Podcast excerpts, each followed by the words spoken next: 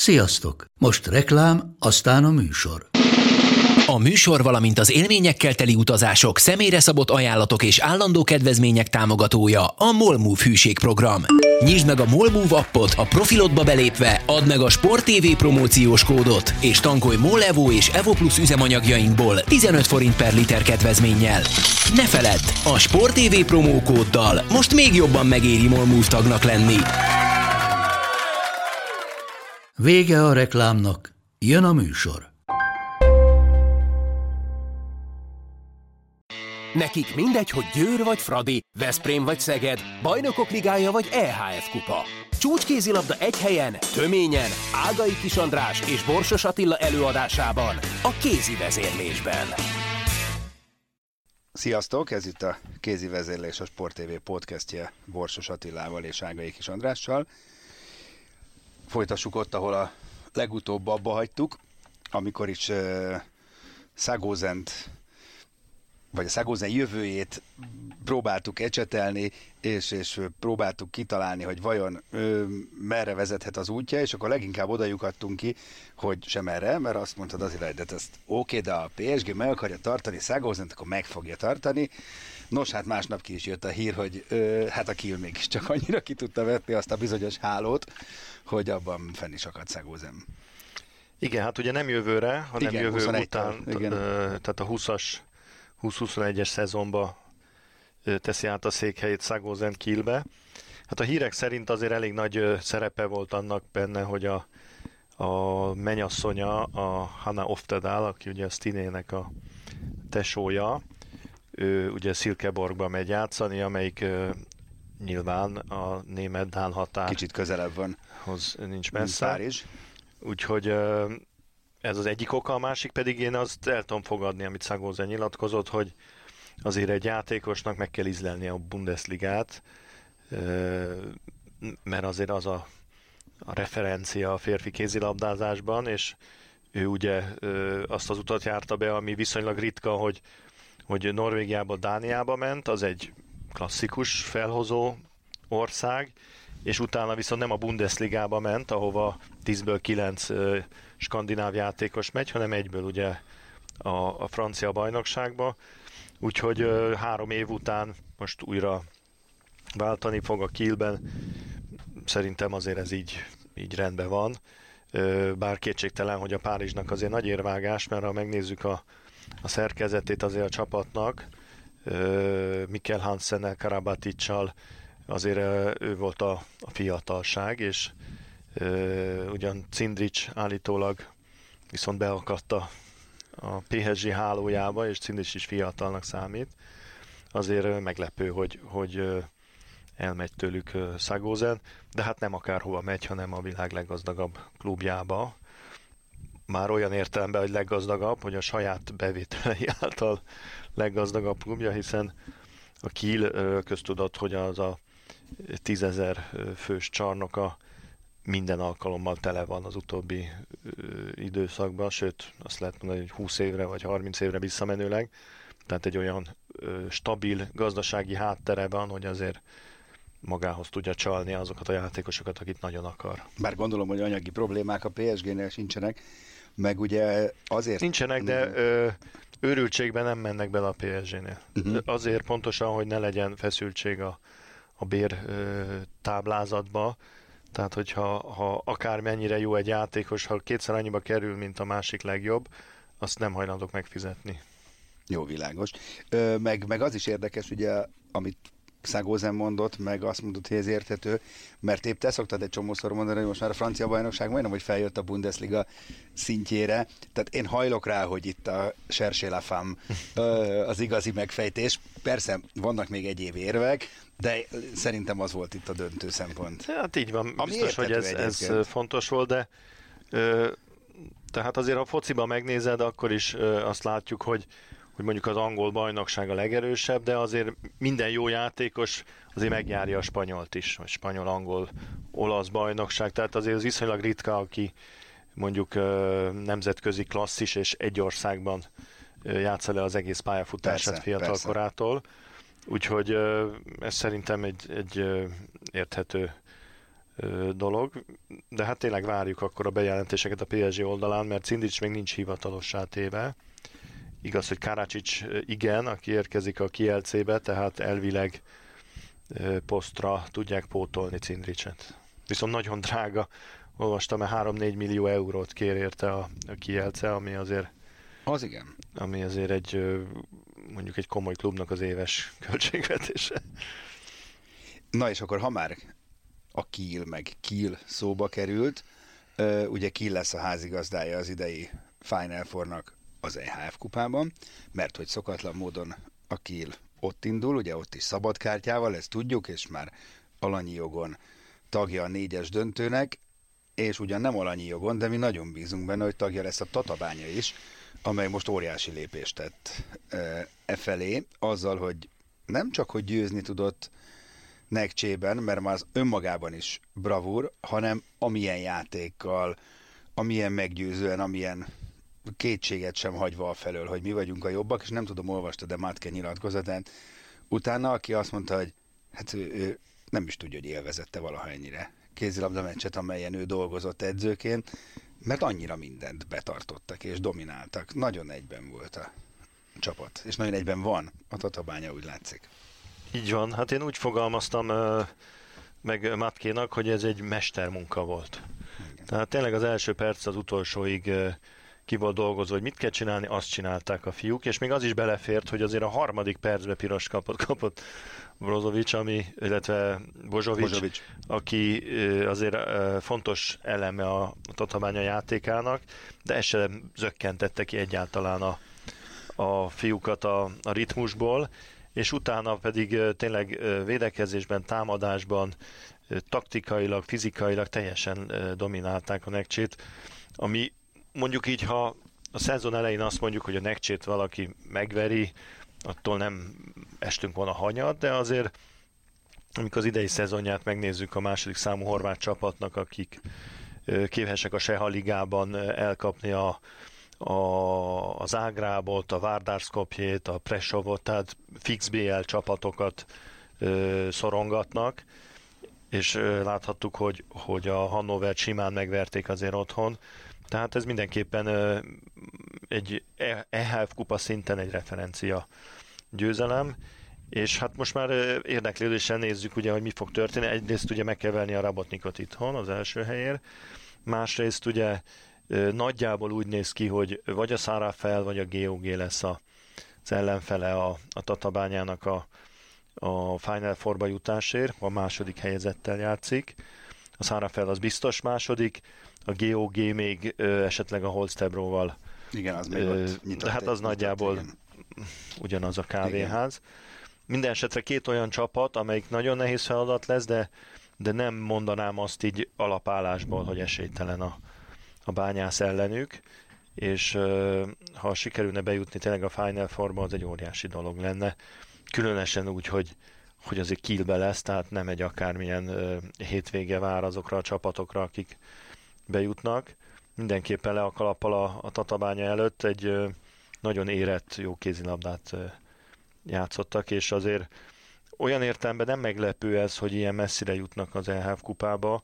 Hogyha megnézed, hogy a hazai szinten azért, azért szorongatják a két nagyot, Pont azt, mondta nekem, pont azt mondta nekem Matic a, a Szeged elleni döntetlen után, hogy független attól, hogy mi az eredmény, illetve nem is a Szeged elleni döntetlen után, hanem amikor még a, a Veszprémmel utána játszottak ugye egy, egy magyar kupa mérkőzést, hogy mindegy, hogy mi lesz az eredmény, aznál neki egy óriási ö, megdicsőülés, hogy úgy jönnek ide hozzájuk mármint Tatabányára ezek a csapatok, hogy ha nem azt mondom, hogy be vannak szarva, hogy tojva, tojva de, de feltétlenül ö, respekt van. Respekt van, és mm. amikor azt mondja Juan Carlos Pásztor a mérkőzés után, ami döntetlenre végződött, hogy elégedett a csapatával, akkor az azt jelenti, hogy egy nagyon komoly ellenállás ö, tartottak ö, számot, és, és ö, ez dicsérete azért a, a tatabányának, és hogyha ezt a két csapatot a hazai mezőnyben tudod azért szorongatni, az azért azt jelenti, hogy, hogy nemzetközi szinten ott kell, hogy legyél a, az élmajban, hiszen a Veszprém és a Szeged a, a BL mezőnyének stabil, mondjuk így top csapata. Meg is tetted helyettem az átkötést. Következő témánkra, és ha már akkor így feldobtad a labdát, vajon Juan Carlos Pásztor elégedett lehetette a plockban nyújtott teljesítménnyel. Két ponttal jött haza a Szeged, mégis most sóhajtasz egy nagyot, amikor ezt a kérdést Igen, hát ez sokkal nehezebb mérkőzés volt, mint nem mondom azt, amire számítottunk, mert én gondoltam, hogy nem lesz könnyű, de azért vért izzadtak ezért a két pontért, és, és egyáltalán nincs lerendezve ez a továbbjutási kérdés. Ugye megszokhattuk, hogy a, a csoport mérkőzések alatt egyel nyersz, vagy öttel nyersz, az nagyjából tök mindegy, győzni kell. Ugye itt az egyenes kiesésben minden gólnak jelentősége van, és ez a kettő, ez azért nem egy olyan ö, mindenre biztosítást adó eredmény, ami, ami utána a visszavágót nyugodtan lehet játszani. Bocsánat, és hogy ezt nem csak te gondolod így, e, ugye a Plocknak van egy magyar kapusa, Borbé Ádám, aki nem kapott egyébként lehetőséget ezen a e, meccsen, ennek egyszerű oka van, hogy Ádám Moravszki megint fantasztikusan védett, és Borbé Ádámmal készített egy interjút a 7méteres.com, ahol ugye figyelemmel kísérhetjük rendre a hazai meg a nemzetközi kézilabdázás történéseit, és ott Borbé is arról beszél, hogy egyáltalán nem gondolja úgy, vagy gondolják úgy, hogy ez egy lefutott meccs lenne, különben is van nekik sikerélményük Szegedről, ez is fontos, meg az, hogy ha összeáll a védekezés, és még ott Moravski is vagy bejön, és ő jól véd, akkor miért ne lehetne tovább jutni, miért ne lehetne nyerni, és azért a Szilkeborgi példa az itt intőjelként lebegjen minden szegedi játékos és szurkoló megvezető előtt. Igen, hát egyrészt ugye ez az intőjel a szegedieknek, másrészt egy, egy hitet adhat a, a lengyeleknek, tehát hogyha egyszer meg tudták csinálni, meg egyszer már nyertek Szegeden, ez biztos, hogy nem jönnek feltett kézzel, és az első mérkőzés azt mutatta, hogy egy, egy nagyon komoly taktikai csata, már inkább háborúnak mondanám azt, ami kibontakozott a pályán. A, nyilván a két edző, aki kiválóan ismeri egymást, úgy készítette fel a, a csapatait tá, védekezésből, hogy igencsak kihúzták a méregfogát a támadásoknak mind a két oldalon, és a második mérkőzésre is erre számíthatunk, hogy, hogy mind a két csapat jól fog védekezni, mert ugye a Plock talán a játékos állományában egy gyengébb csapat, mint a Szeged, viszont fizikailag a Szegedhez hasonlóan hatalmas terjetű védőkkel, ugye Gebelával, Rakoceával és az összes többi nagy darab fiúval azért nagyon sűrű védelmet alkotnak, és, és ahogy említetted, egy olyan kapus a hátuk mögött, akik, aki meg egy mérkőzésen képes csodákra is, ez mindenképpen egy, egy ö, olyan egyveleg, amire nagyon kell vigyázni, de én azért számítok rá, hogy, hogy Juan Carlos Pásztor, illetve a, a, a, a Szeged játékosai tanultak azért azokból a hibákból, amit támadásba elkövettek, azokból a csapdákból, amikbe beleestek ott, mert gyakorlatilag azon múlott a, a, a mérkőzés, hogy rengeteg eladott labda volt, és abból gyors gólokat tudott lőni a, a Plock. A, akkor volt kétszer egy ilyen három-négy gólos előnyük, amikor sorba adtak, jöttek az eladott labdák.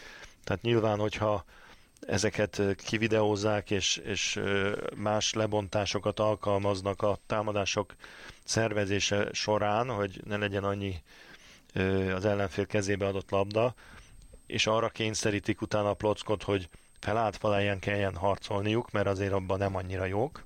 Még akkor is, hogyha Sulic visszatérése nyilvánvalóan változtatni fog a, a helyzeten, mert beállóban... Imádni fogják Szegeden. Egyrészt imádni fogják, régóta nagyon Igen, komoly nagy szerelem van, Igen.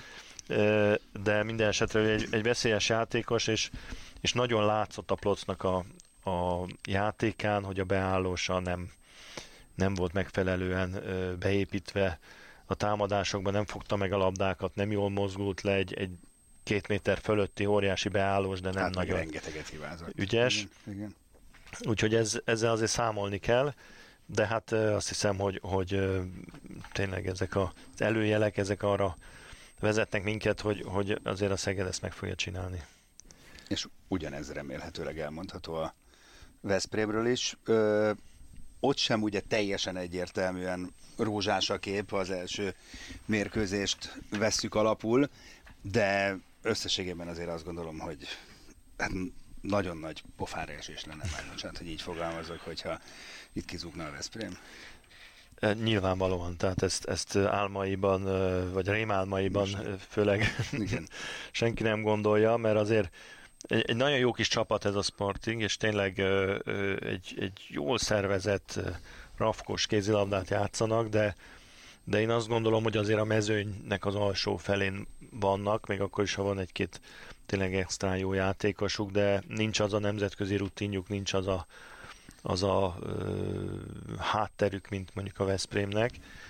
Úgyhogy ö, és, és valljuk be, különösen az első fél nem nagyon játszott jól a Veszprém, nem volt jó a védekezésük,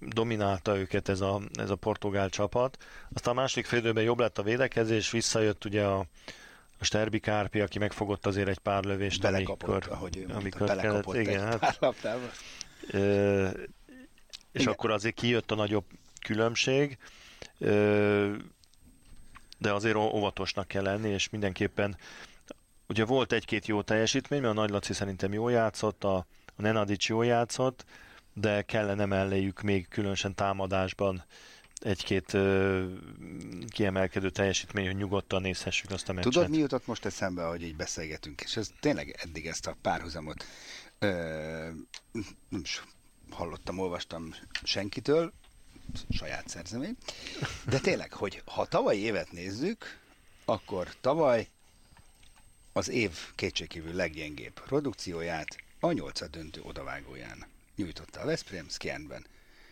Lett belőle egy csúnya vereség, és aztán kiesés. Most ugyan nem lett csúnya vereség, mert lett két gólos győzelem, és minden bizonyal lesz továbbjutás, de azért nagyon érdekes, hogy nem ö, én mondom, hanem Sterbi Kárpi mondta ott nekünk élő adásban, hogy ez volt az év leggyengébb meccse szerinte a Veszprém szempontjából.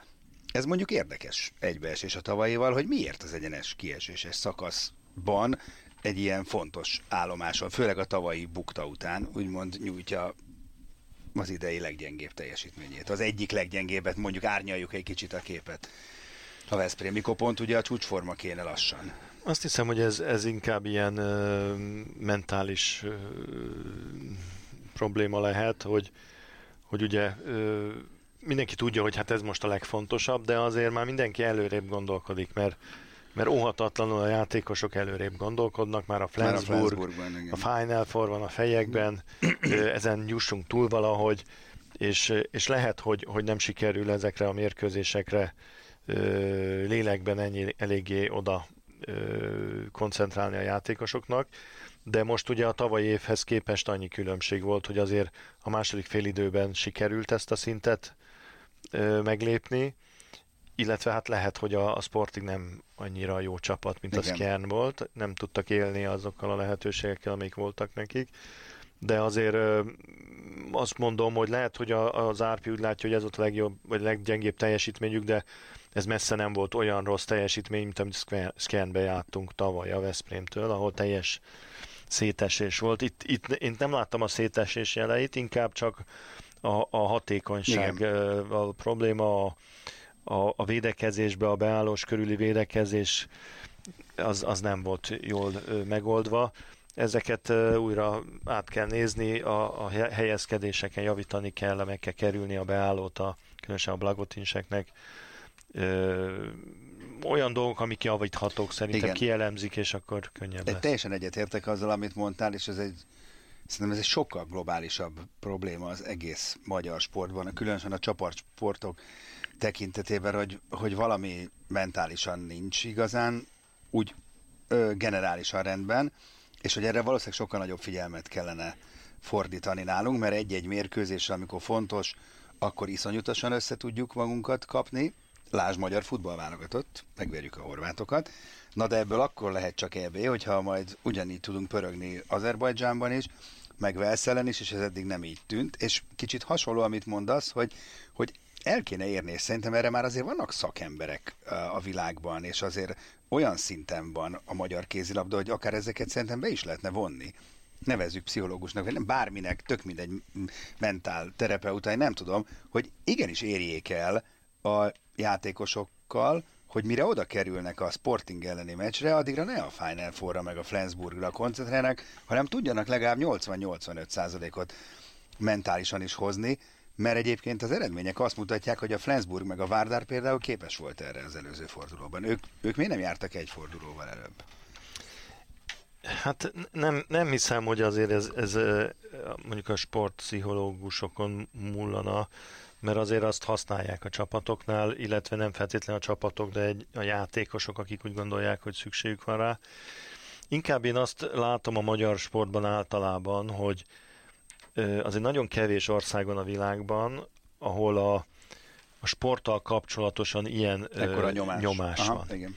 Tehát itt, itt azért azt kell látni, hogy különösen a futballban, kézilabdában, azokban a sportágokban, amik szem előtt vannak, egy, egy folyamatos nyomás alatt vannak a, a, a játékosok, a csapatok, amire azt mondanánk ugye, hogy hát normál, ezért kapod a pénzed, bírt ki a nyomást. Csak éppen a folyamatos nyomás ö, egy olyan hatást is kivált, hogy, hogy nem tudod a nyomást a helyén kezelni, mert immunes, vagy immunis leszel rá, tehát ö, ö, nem, nem tudnak különbségeket tenni a játékosok a különböző ö, mérkőzések között, mert mindenhol mindig azt érzik, hogy ha rosszul játszok, akkor már ö, ö, adott esetben kikezdenek. Tehát, vagy nem is egyes játékost, hanem úgy általában a csapatokkal szemben van egy ilyen, egy ilyen furcsa,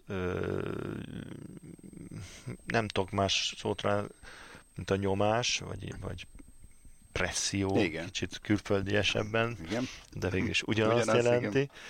Ö, tehát e, ez, ebben látom egy picit talán a csapatainknak azt a fajta ö, kisiklásra való hajlamát, hogy, hogy a folyamatos presszió alatt ö, néha rosszul sülnek el a dolgok, de nyilván, hogy, hogy azért kell a, a sportpszichológus segítsége, csak a csapatjátékoknál ugye a sportpszichológusnak van egy nagyon nehéz ö, ö, problémája, hogy a, igazából az edző az első számú pszichológus egy csapatnak. Igen.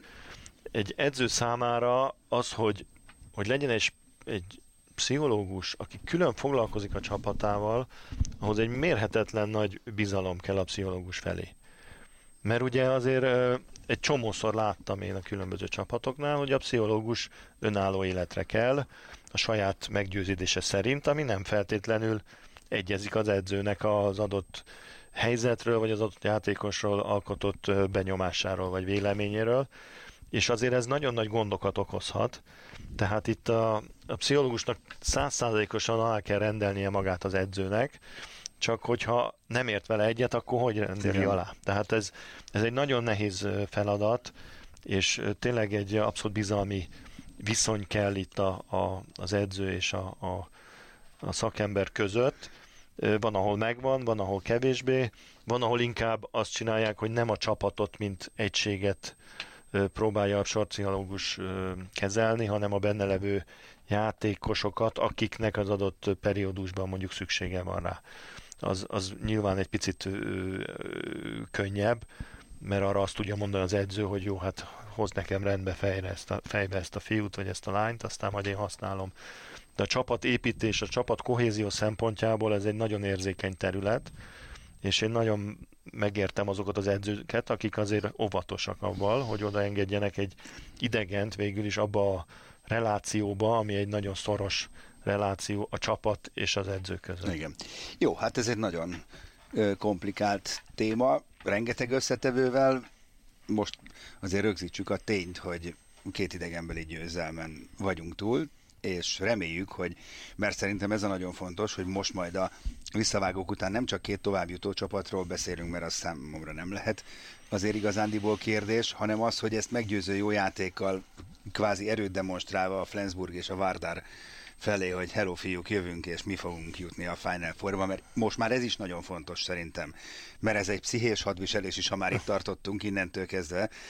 Egyébként ugye ebből a szempontból a Flensburg végül is pont ugyanazt az eredményt ért. De más, a... ne, jó, de egész máshogy. Totálisan uralták azt igen, a Presti igen, meccset, 7-8 góllal vezettek. De mondjuk a visszavágó előtt ugyanúgy igen. két góljuk van. Viszont, és nem is ezt akartam volna kiemelni, hanem a másik helyzetet, a Várnár viszont egy, egy nagyon komoly erődemonstrációt mutatott, és ö, ö, abszolút bejelentkezett arra, hogy, hogy a tavaly előtti címvédőként, meg tavalyi Final Forosként, mert azért ne felejtsük el, hogy tavaly végül is a francia csapatokat leszámítva csak a Várdár tudott Bizonyán. bejutni. Ö, ugye most azért úgy alakultak a, a sorsolási viszonyok, hogy biztos, hogy nem lesz három francia, úgyhogy ö, azt két a, magyar még lehet. A két magyar lehet, biztos nem lesz két macedón se. Igen. De a Várdár Skopjéval, hát azért az egy, az egy brutális nagy ütközet lesz. Reméljük, hogy És ott is megint meg lesz a jó kis pikantériája fog. a sztorinak. Ugye Parondó egykori szegedi játékosként a Szeged ellen, és Juan Carlos Pásztor ellen megint egy spanyol csata. Igen, hát, hát egyébként ők ugye jobb kapcsolatban vannak, mert azért azt most figyeltem, azért Szabatéval nem csókolóztak nem. össze a meccs előtt sem, meg De korábban sem. se volt jellemző, őszintén szólva.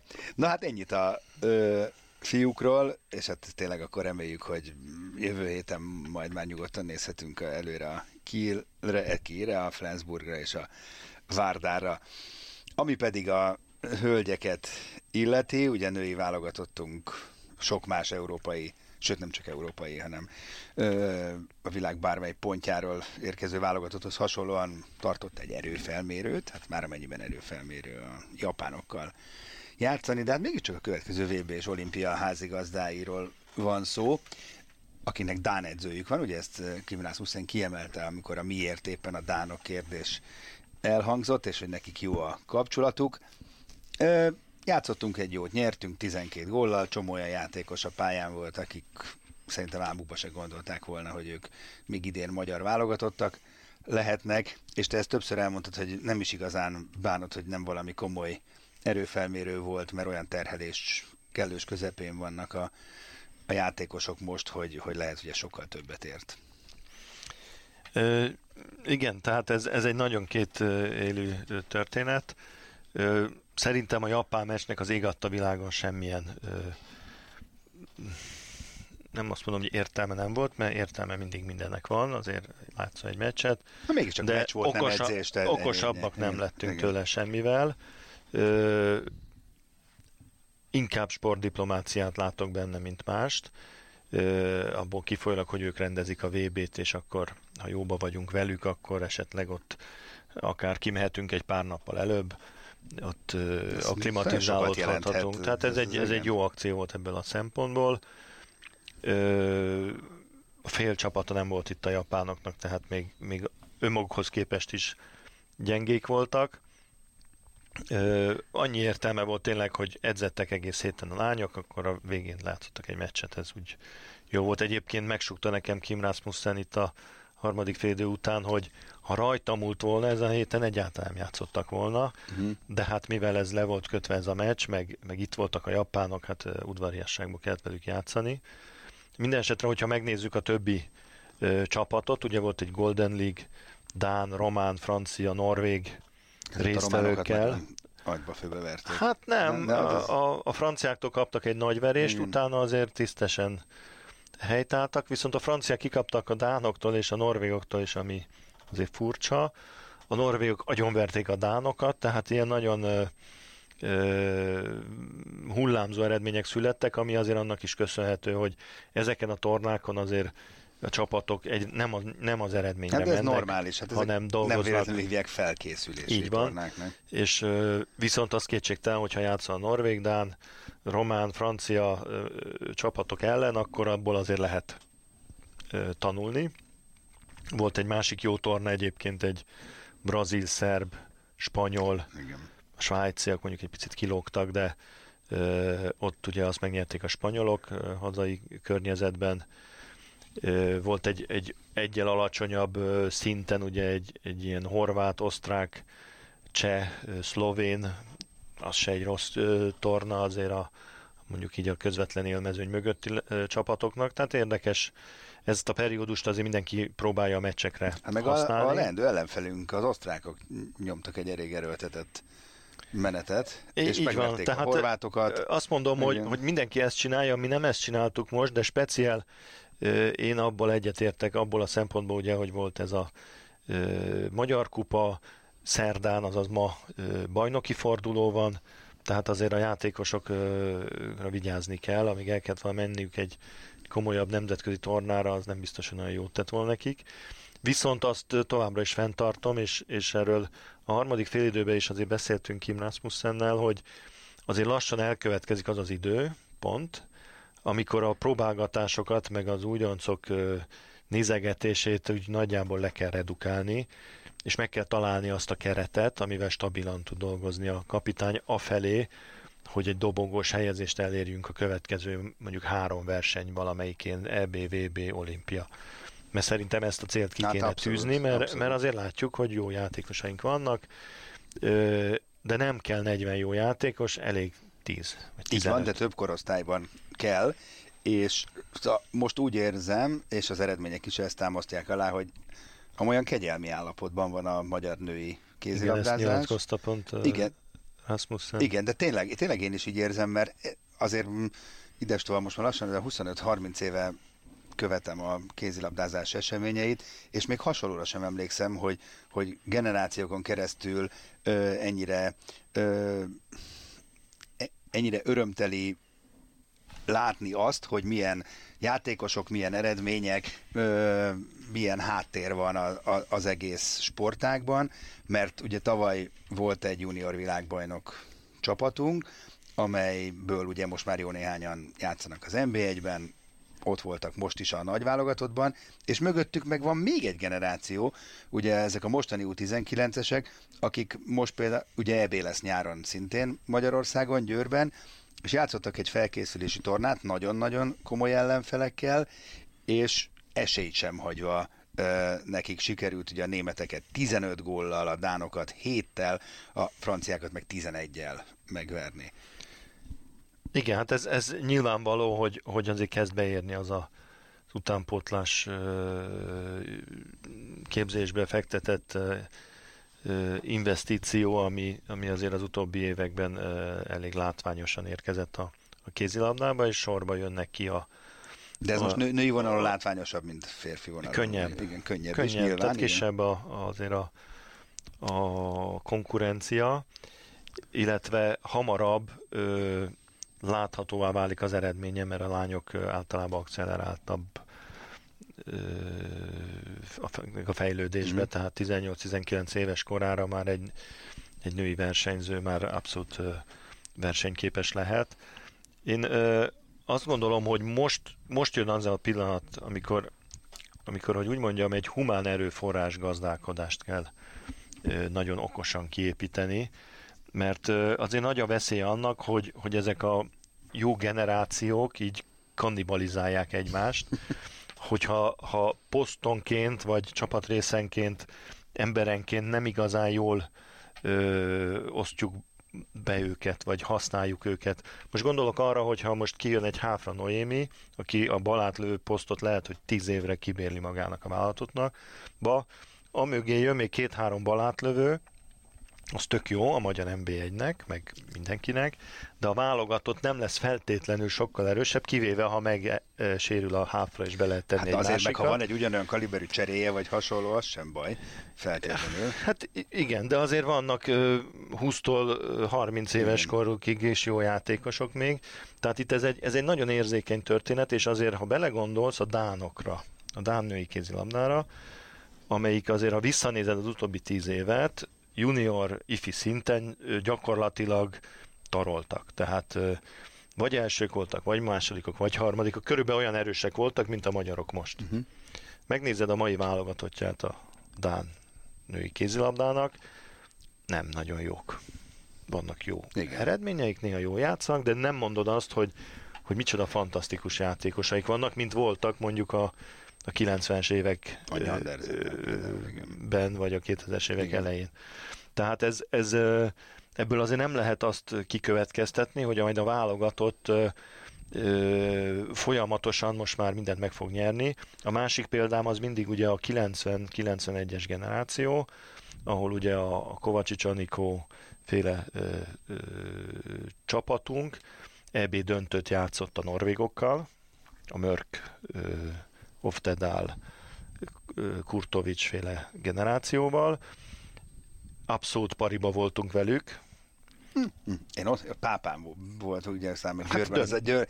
Igen, döntőt játszottunk. Nem, én ott, most nem, nem emlékszem az eredményre. De ott, de most nem is a norvégokhoz igen. viszonyítom őket, hanem ott az a norvég, norvég igen. csapat utána a következő Így tíz van. évre mindent megnyert. A magyarok meg semmit. Igazad és, van, jó én... já- és ezek a játékosok befutottak, jó, jó játékosok jöttek ki ebből, a válogatottban is ott vannak folyamatosan, de nem tudtunk normális eredményt elérni ahhoz képest, amit a norvégok csináltak. Nem megbántva azt a generációt, én ezt a mostanit sokkal erősebbnek, sokkal masszívabbnak, sokkal nagyobb merítésnek érzem. Ezt az idő fogja igen. szerintem eldönteni. Én nem vagyok ennyire optimista, hogy ezekből a játékosokból mindegyikből nem. nemzetközi e, várja, ezt, klasszis játékos lesz. Nem, ez biztos, hogy nem lesz. Viszont előáll egy olyan helyzet, ami már szerintem önmagában is egy, egy, egy, egy fantasztikus könnyebbség a mindenkori szövetségi kapitánynak, hogy egyszerűen sok jó játékos közül kiválaszthatja azokat a jókat, Persze. akikkel ő szeretne dolgozni, Meg és már Isten bocsássa, hogy nem az van, mint most a férfi válogatottnál, hogy nem tudunk kivinni négy abszolút, szélsőt, mert abszolút. nincs. Nem, ezt, ezt nem is negatív érdemben mondom. Tudom, Azért mondtam, hogy avval kezdtem, hogy egy, egy egy ilyen humán erőforrás Igen. gazdálkodást kell folytatni, ami azt jelenti, hogy a jó munkaerőből folyamatosan tudok egy jó teljesítő vállalatot csinálni.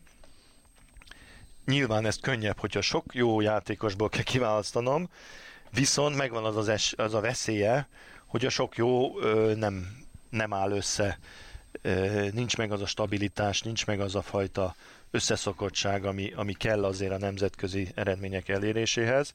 Tehát itt a, a, a kémikusnak, Kim Rasmussennek igencsak nagyon jól kell dolgoznia, mert eddig ugye az volt, hogy nem volt játékos, hát mit tud csinálni az edző, meg lesérültek, most meg az lesz, hogy lesz játékos, abból kell aztán kialakítani. Hát ezért ő ez egy, Igen, hát ez egy nagyon klassz alatt, és, és azért, ha vissza csatolunk arra, amiről az elején beszéltünk, a nyomásra, Hát azért ez ezt hozza, az biztos. hogy mostantól kezdve azért a magyar közvélemény, a női kézilabdázást követő közvélemény nem fogja elfogadni a 12. nem, helyeket. ez így van. Most azért gondolom ezen a győri U19-es ebén is érmet várunk, de, érmet fogunk, de, de jó, csak hogy azt, abban a szempontból nem mindegy, Mind, nem úgy mindegy, mindegy. Az a pszichés, jó. Hogy igen, abban a szempontból nem mindegy, azt látja az olvasó, meg a néző, meg a szurka, hogy hopp, megnyertük a junior, hopp, megnyertük ezt is, hát akkor nyilván, hogy hopp, érmet vár lassan a felnőttektől is. Persze, igen, ebből igen. a szempontból biztos egy új ö, teret rak a felnőtt vállalatotra, és a, a junior meg, e, meg ifi sikerek nagyon fontosak, mert az országnak a a dicsőségét növelik, meg a játékosok, akik ott játszanak, azok nagyon boldogok lesznek tőle, de nem meghatározó Abszolút, szerintem igen. a felnőtt válogatott eredményességének a, a jövőbeli ö, szintjétől, viszont abszolút megnöveli az elvárások szintjét. Tehát itt, itt azt tudomásul kell venni a lányoknak, hogy mostantól kezdve ö, minden világversenyre azért ö, éremesélyeként kell kimenni, és nem lehet úgy hazajönni, hogy majd majd legközelebb. Lehet. Egyébként csak mi normálisan most, lehetne, de, mi de Magyarországon nem lehet. De mi olyan szerencsés helyzetben vagyunk, hogy nincs nyomás, mondhatjuk, hogy majd legközelebb. Mo- mert... Most már egyébként tényleg csak az lenne jó, ha a fiúknál is elindul hát ez, ez az, a folyamat. Van, én nagyon várom Ott már. őszintén szóval nem látom egyelőre sem, azokat igen. a generációkat, akik úgy jönnének ki, hogy, hogy uh, arra kéne gondolkoznunk, hogy most a 18, 19, 20, 22 évesek közül melyik a, Így van. a legjobb. Na de reméljük, hogy az is az az idő is eljön majd, mint hogy eljött ennek a műsornak is a vége. Köszönjük, hogy hallgattatok minket. Jövünk legközelebb is a kézi vezérléssel egy hét múlva. Sziasztok! A műsor a Béton partnere.